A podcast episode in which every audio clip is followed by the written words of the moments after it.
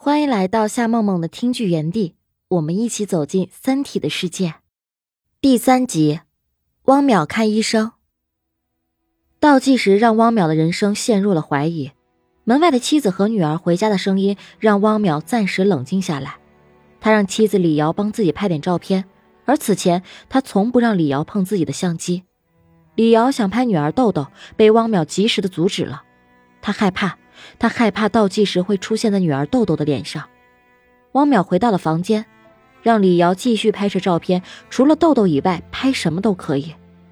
对未知的恐惧让汪淼无法冷静下来，恍惚中似乎看到白板上的数字向他砸了过来。李瑶敲门的声音把汪淼的思绪拉了回来，他拿到相机就关上了门。李瑶见他状态不太对，很是担心。照片洗出来后，并没有倒计时。汪淼松了口气，李瑶再次敲门，看到照片上的那些数字，很是纳闷。汪淼急忙阻止，表示自己正在研究数字是怎么打到照片上的，甚至特地请了吴教授。吴教授表示这根本不可能，除非是超自然。汪淼冲到邻居家借相机，邻居只有数码相机，他再次拉着李瑶和豆豆帮自己拍照。汪淼的精神状态看起来并不好。李敖对此很是担心。汪淼和豆豆不断交换着相机，始终拍摄毛绒玩具，无一例外，只要是汪淼拍摄的照片中都会有倒计时。汪淼顿时明白了，这是在针对自己。汪淼急忙出门，史强的车悄悄地跟在后面。路上，汪淼突然感受一股强光，货车从他身边擦身而过，再次睁眼。汪淼眼中却清清楚楚的看到了倒计时，他急忙刹车停在了路边。史强看到他这一系列的行为，很是纳闷，连忙叫人查一下杨东自杀前的异常行为。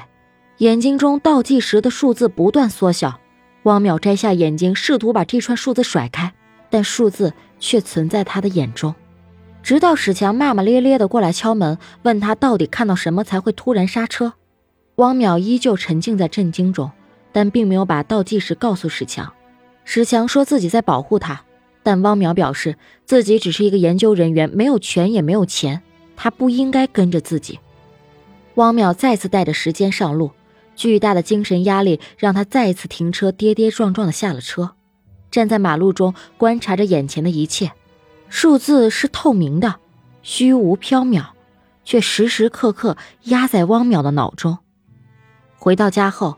李瑶很担心他，汪淼说自己的眼睛里面有东西，即便是闭上眼睛也有。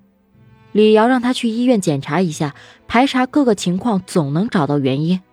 汪淼盯着天花板，眼睛里的倒计时仍然在继续。四十九天后，他到底会在哪？次日，汪淼去医院做了检查，医生说可能是飞蚊症，开了一些药物。汪淼说：“他看到的是一串数字，却被医生认为是精神因素。他应该是太累了。”医生说：“精神因素对视力的影响很大。”但汪淼却无法接受，因为这串数字是真真切切的在他的眼中，没有一个人可以理解汪淼荒谬的说法。汪淼给申玉飞打电话提出见面，申玉飞很快发来一个地址，倒计时仍在进行。汪淼把自己看到的一切都告诉了申玉飞，申玉飞却叫他把纳米研究实验停下来试试。汪淼却不愿意，这可是国家级的项目。但申玉飞能告诉他的只有这些：把研究停下来试试。本集播讲完毕，感谢关注订阅。